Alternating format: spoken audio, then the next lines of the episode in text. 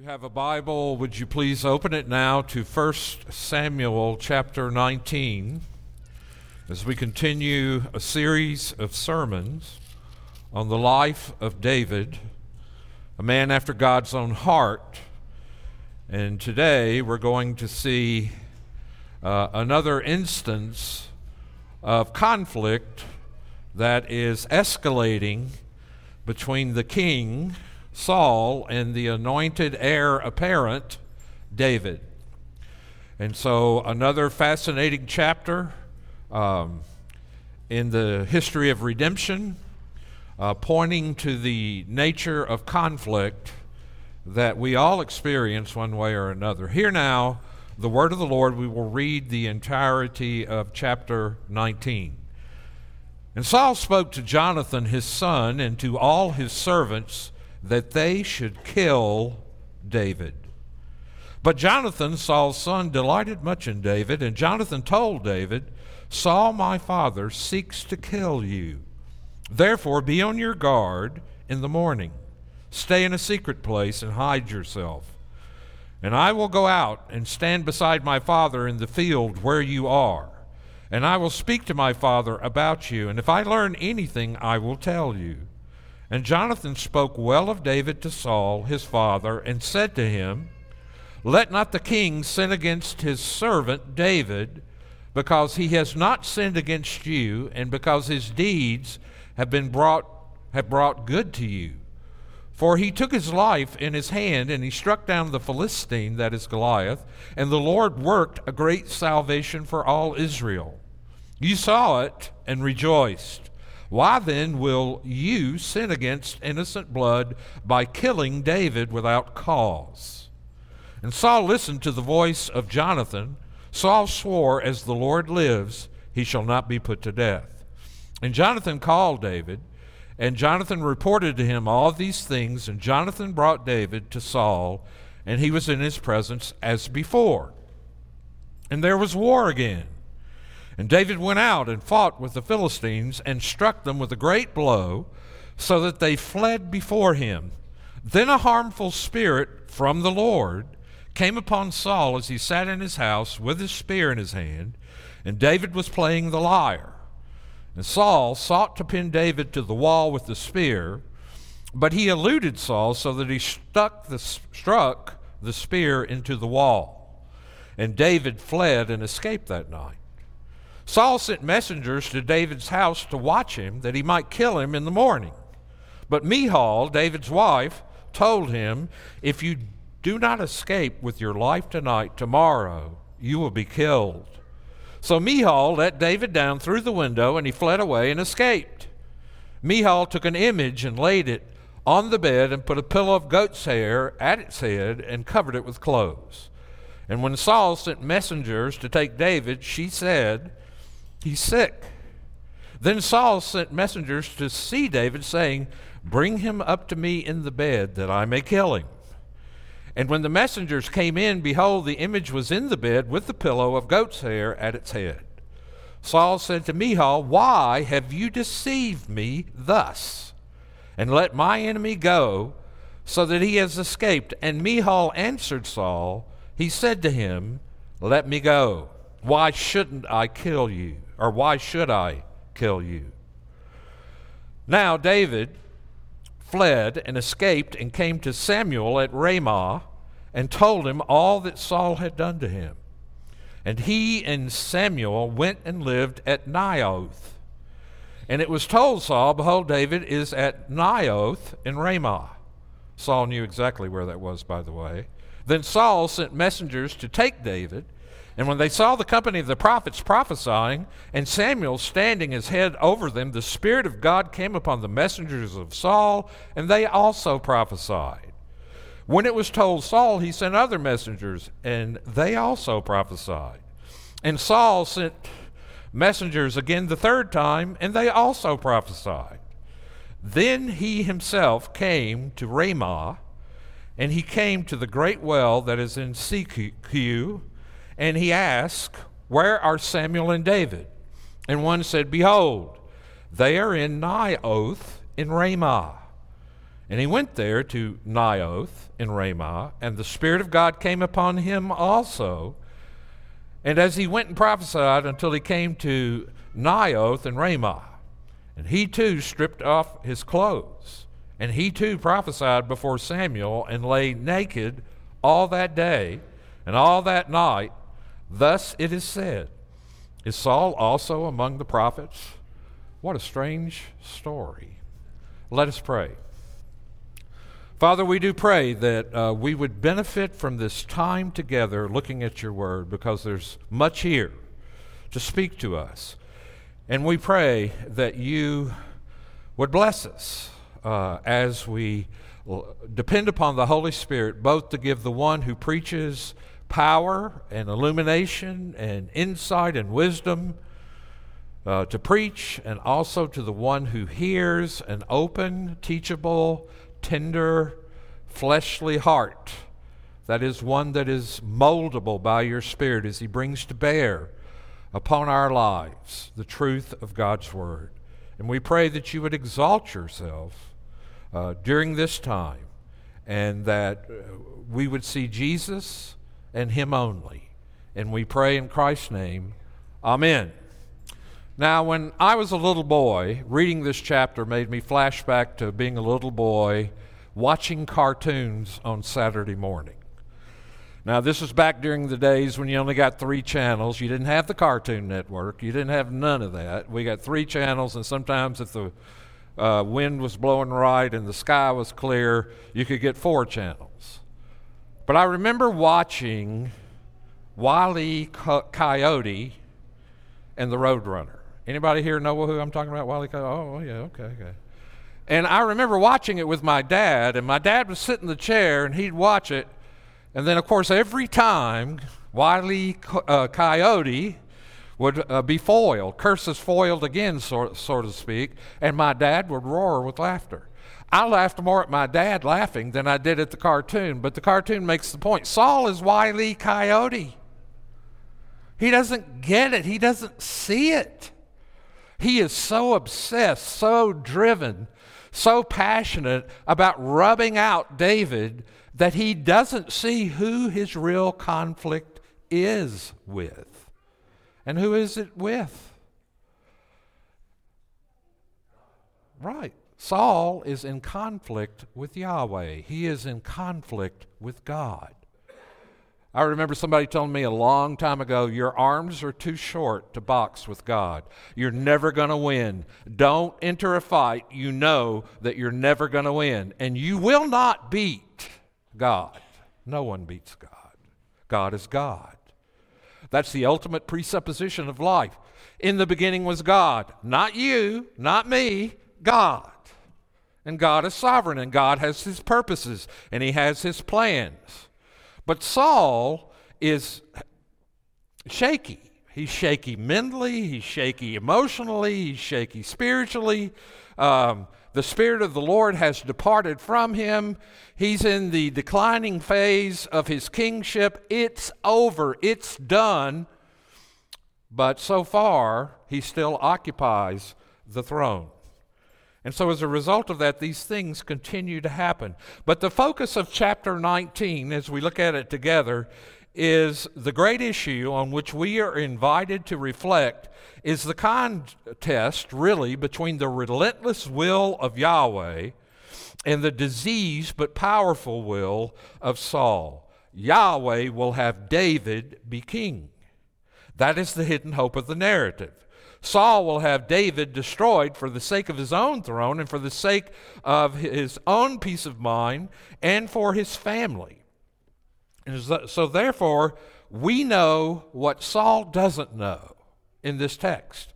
We already know that Samuel has anointed David as the next king. Saul doesn't know this. He just sees David originally as a hero, a Johnny come lately who defeated Goliath, and now popular opinion had turned toward elevating David. Saul has killed his thousands, David has killed his ten thousands, and Saul has come to the conclusion that he can't trust anybody else to deal with this. He will come to that conclusion. He's going to have to take it in his own hands, he's going to have to do it himself. But where does this come from in Saul's being, in his heart? Well, I want you to look at a passage in the New Testament, James chapter 4. 4, and I want you to see the source of conflict. You know, I love this passage and I hate this passage. I love it because it's true. I hate it because it's true. And, and that's true of me, should I say. What causes quarrels and what causes fights among you? Is it not this, that your passions are at war within you?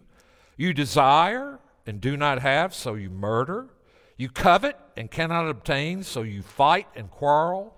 You do not have because you do not ask, and you ask and do not receive because you ask wrongly to spend it on your passions, you adulterous people. And he goes on and talks about friendship with the war being uh, with the world being enmity toward God. But where does conflict come from? Perhaps some of you are in conflict right now. You're in conflict with somebody in your family. You're in conflict with a coworker. You're in conflict with someone at school. And so conflict is there, and you have to ask yourself the question where does that come from? It comes from something inside of me that's sort of boiling over. Some people are just walking conflicts. They're not happy unless there's chaos and unless things are stirred up. And they're miserably happy then. But where does this come from? It comes from our passions, our lust, our desire, our consuming desire, really to be our own gods and to take upon ourselves the responsibilities and powers of deity. But what we see in this text are really four escapes. You see it outlined in your bulletin for you. There are four escapes in the sense that God delivers David from this king. Uh, Saul doesn't realize what we know already, and so as a result of that, he's attempting to take matters in his own hand. David is a threat to him that can no longer be tolerated. And so in this chapter, it's very clear that Saul has determined that David shall no longer live. And this determination uh, advances beyond Saul's cunning and strategizing in chapter 18 to have somebody else do the dirty work. That is the Philistine army, so no one can charge him, no one can trace it back to him. So he keeps sending David out to war. He promises two daughters to him and gives him the second one for 200, 100 foreskins thinking he's going to get killed. Eventually, somebody's going to do him in. Now he calls a cabinet meeting, as it were, in, ch- in chapter uh, 19 and verse 1. And he announces this fearful intention. Uh, the one whom Saul plans to kill is the one who Jonathan delights in. And so Jonathan steps to the fore. He is the first one to deliver David from his death. Saul goes, I mean, John calls this meeting. Jonathan goes to him, makes sure that David is protected, makes sure that David can hear literally what's going on out in the field. And they're talking together, and Saul states it clearly he's got to go, he's got to die. It's over for him. But Jonathan negotiates. Jonathan is filled with wisdom. On the one hand, he has to respect his father, who is the king. On the other hand, he loves David. They have connected. He realizes that David deserves to be the next king. He's even given him all the symbols and signs from his life. The heir apparent, Jonathan, has given to David all the trappings of royalty. We saw that last week. And so now he begins to try to negotiate with Saul, and he brings up the fact that, look, this guy's not against you. There's no reason for you to be threatened by him. He's a loyal, faithful soldier. He killed Goliath, he delivered your people from the oppression of the Philistines. He's still going out and winning battles. He's on your side, he's the biggest asset you've got. So it seems that he's making headway with this argument. It seems he's, he's getting through. But Jonathan, at great risk to himself, becomes David's powerful advocate in the face of Saul. And he uses Goliath as the basis for his argument.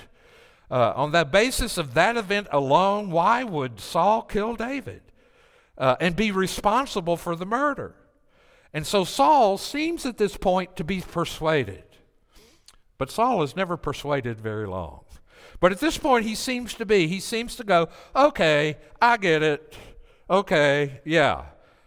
In the end, David is restored back to the palace, back to living uh, where the king is, back to his part time job of playing the lyre to calm this crazy man down. When uh, the evil spirit came upon him and he uh, exhibited all kinds of crazy, um, out of uh, control emotions and actions. And this time, uh, David is delivered, of course, by his own agility here.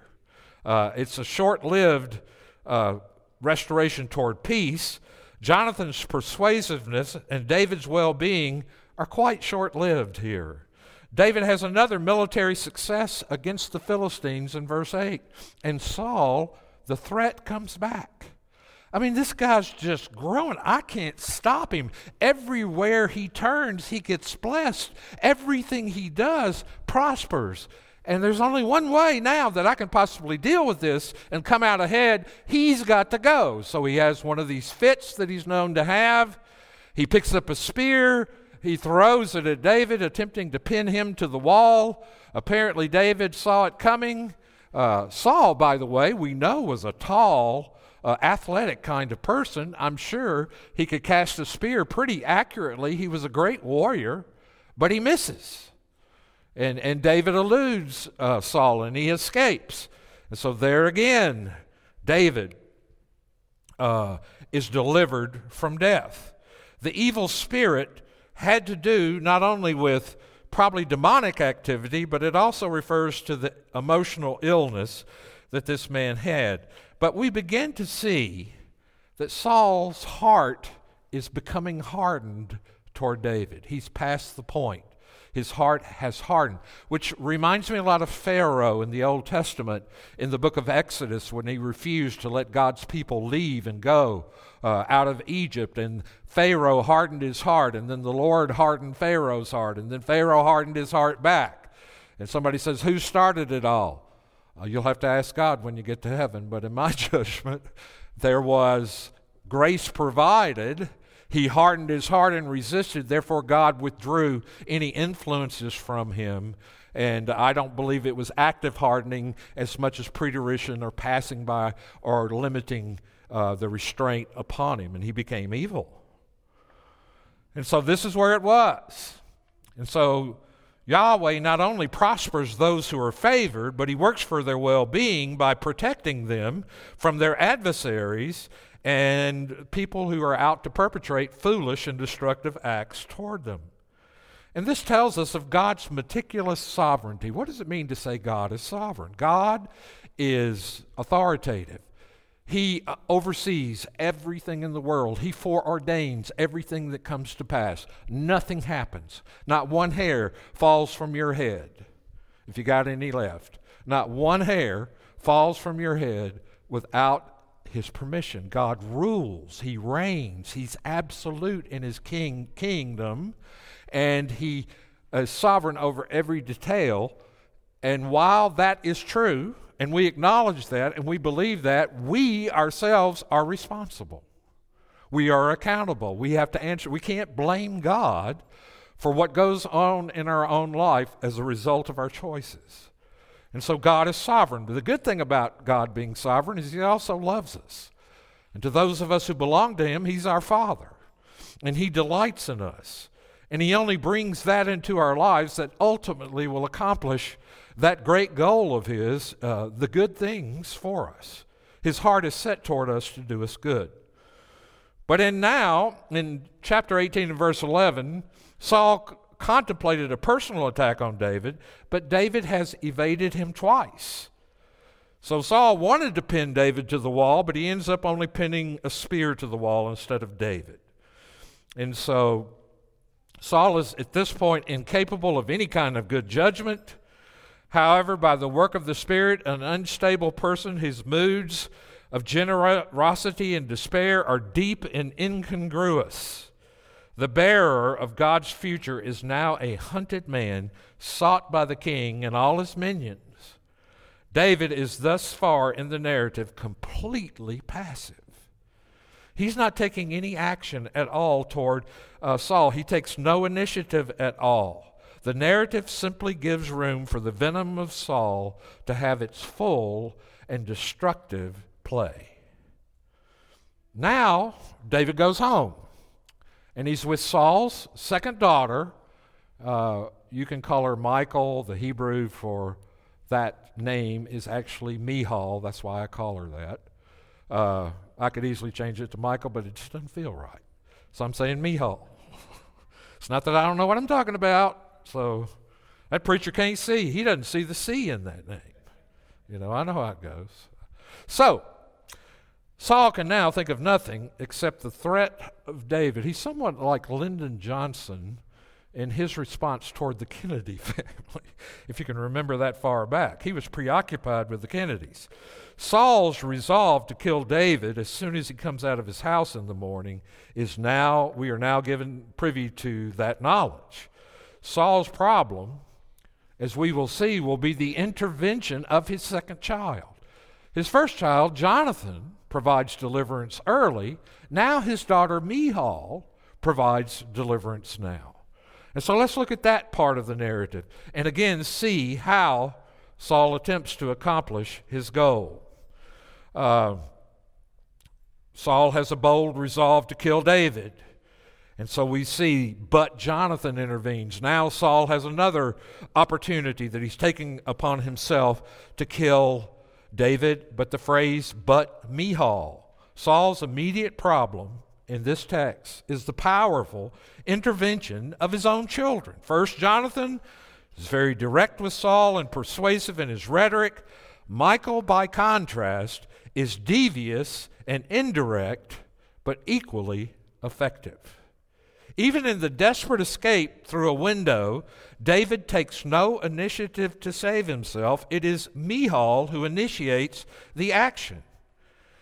And so it's through Michal's subterfuge that David gets away. This reminds us, if you're a student of the scriptures, of Rahab during the conquest in Jericho, where she lets the spies out by the window who the powers and authority of Jericho were after and then tells, shall we say, misinformation uh, about the spies being there. Uh, she's a little more elaborate here. She takes, uh, I think our text was very generous with it. She took an image, it's called a teraphim. And the teraphim were little household idols uh, that were common, I suppose, in this time. Uh, why she had the idol, I don't know, but I do know also that Rachel in the Old Testament brought her household idols when she was brought to Jacob to be his wife and stuck them under her saddle that she rode in. But here, Michal's got an idol. And it must have been of some size because she puts it in the bed like a dummy to fool those who were searching for David. And she takes a goat skin. Some see in that some sort of sacrifice I don't. But she takes a goat skin and prepares the bed.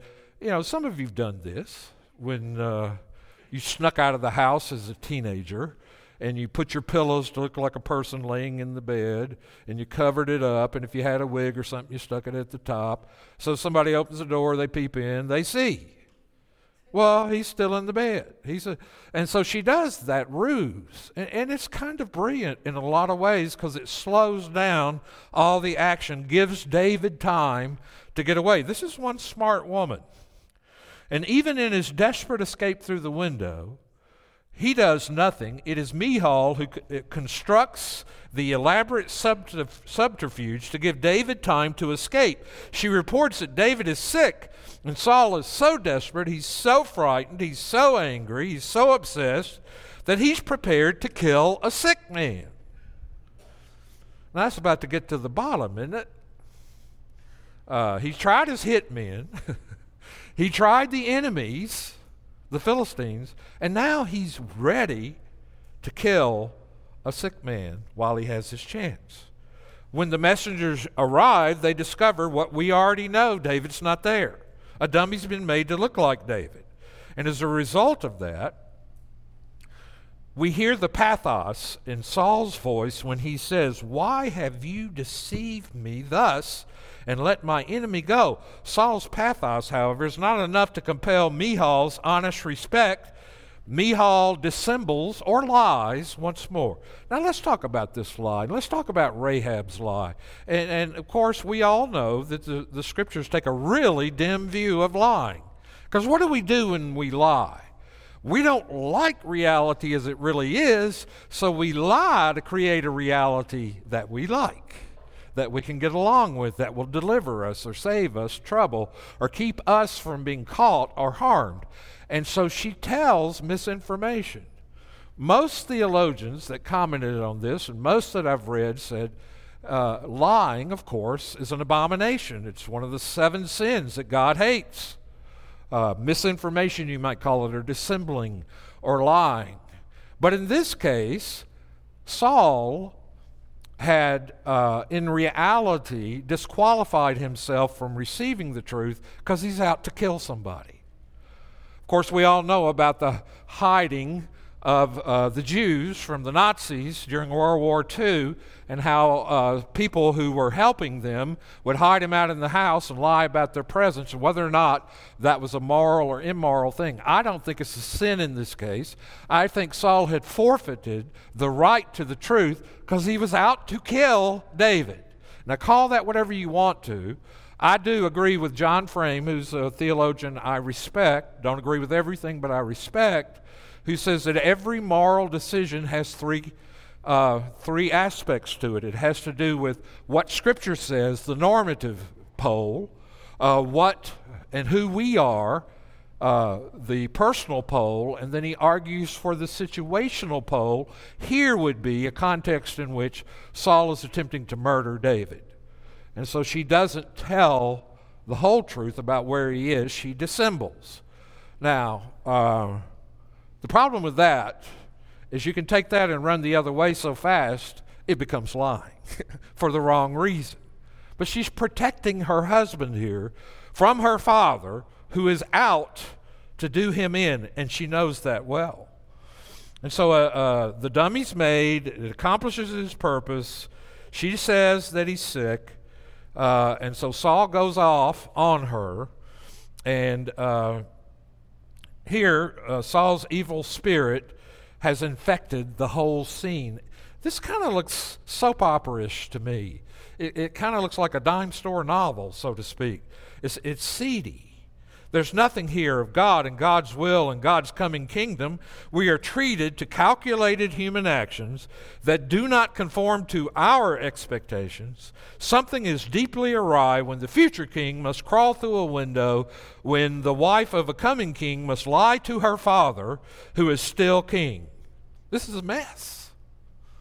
This is a mess. Kind of sounds like real life, doesn't it?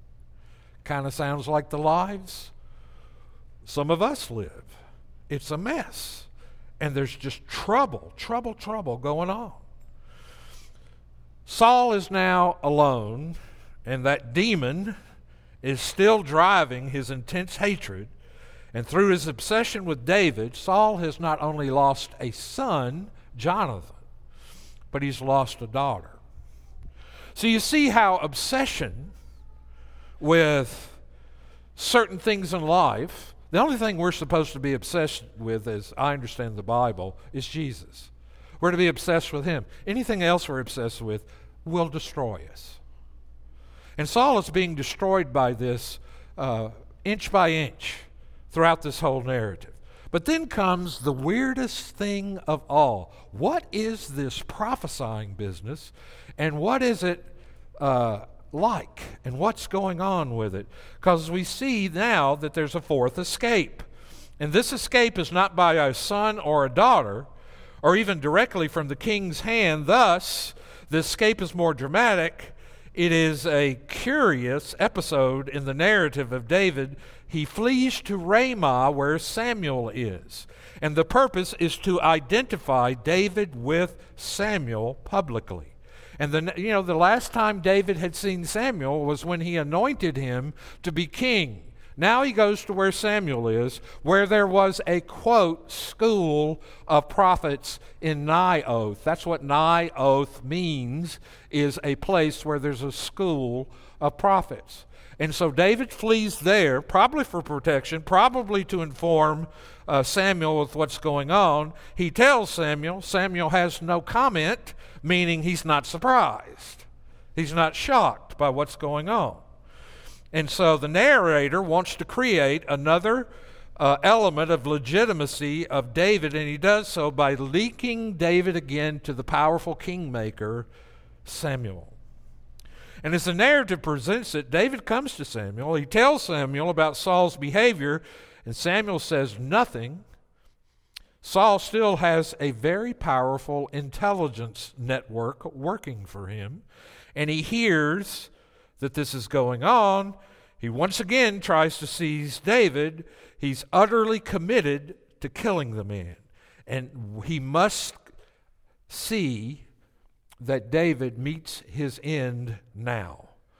The Spirit of God, however, is at work on David's behalf. First, he sends a group of messengers. The first wave comes to arrest David, and they are caught up in the power of the Spirit, and however, forget about their mandate to arrest David. I don't know what this was, but apparently there was an ecstatic kind of experience in which people were sort of possessed by the Spirit, in this case, the Holy Spirit, to where they were rendered to the point of submission and uh, were caught up in the experience of the worship of God. And so he sends the first wave in, happens to them. He sends the second wave in, happens to them. Is there a third wave? Yes. He keeps sending messengers. He keeps sending messengers, and they're all grasped by the Spirit and they prophesy. And it refers to some kind of ecstatic experience that causes the messengers to break out of normal, acceptable patterns of behavior and engage in frenzied or eccentric conduct not expected of the king's intelligence men. This behavior is understood to be caused by the invasive, compelling power of the Spirit of God who shatters all conventional categories of the perception and conduct. The messengers are completely available for the celebration and communion with the Spirit of God. Therefore, the practical effect of their experience is to cause them to desist from their mission that is killing David, apprehending him, to bring him in to be killed. And the na- uh, narrative suggests that God's transformative spirit is peculiarly allied with the attentive uh, and attentive to David. And so finally, in exasperation, Saul himself comes to Ramah. Saul has learned that old adage that if you want something done, what? You got to do it yourself. And he inquires, he inquires where Samuel and David are, and the messengers before him inquired as well. And he comes to Naioth where they were. He knew where they were because he'd been there before. Now, Saul is finally face to face with David. He's ready to kill him. And I don't know if he's got a sword drawn or what, but he's face to face. We're not surprised by what happens next, however. Like everybody else that showed up to do David in, Saul is seized by the same Spirit of God who allied with David and who perhaps is responsive to the rule of Samuel. And Saul is seized powerfully. He takes off his clothes, and I don't know what he does, but it's a pitifully embarrassing scene before Samuel day and night. The once great man who is still tall is no longer great, and he's exhausted by this demanding religious experience and exercise. Clearly not in control, shamed, rendered powerless in a posture of submissiveness. This episode is an act of dr- dramatic delegitimization of Saul. Now, back in chapter 10, we noted that Saul himself had uh, experienced this idea of prophesying when he went to look for his father's donkeys. And at the beginning of his career, when he had been anointed and authorized as king, the Spirit of God rushed upon Saul. So evident that he was taken uh, affirmatively to assert that Saul is indeed energized and authorized by God's power, which is larger than himself. Conversely, in chapter 19, Saul is presented as the would be killer of God's chosen. The second episode with the Spirit signals the end of Saul's career. This career will be a while winding down, but the narrator wants us to see that Saul is in fact done. The man is finished. So by the end of the episode, he's out of power, out of authority, and the movement from chapter 10 to chapter 19 is a beginning experience of being possessed by the massive power of God to an end experience of the same massive possession. The two episodes bracket and define the tension between Saul and David. And we now notice that he's done, but he doesn't stop because we have more chapters. And he's going to continue this raging rant and uh, dis- uh, killing spree that he wants to let loose upon David. David has very powerful friends, very strategic friends Jonathan, Michal, Samuel. And he's very blessed in this case, obviously protected in every way by God Himself, but He still remains in the uh, background. He's responsive, but He's not proactive. Most of the attention in this chapter is focused upon Saul to present him as the one who is done.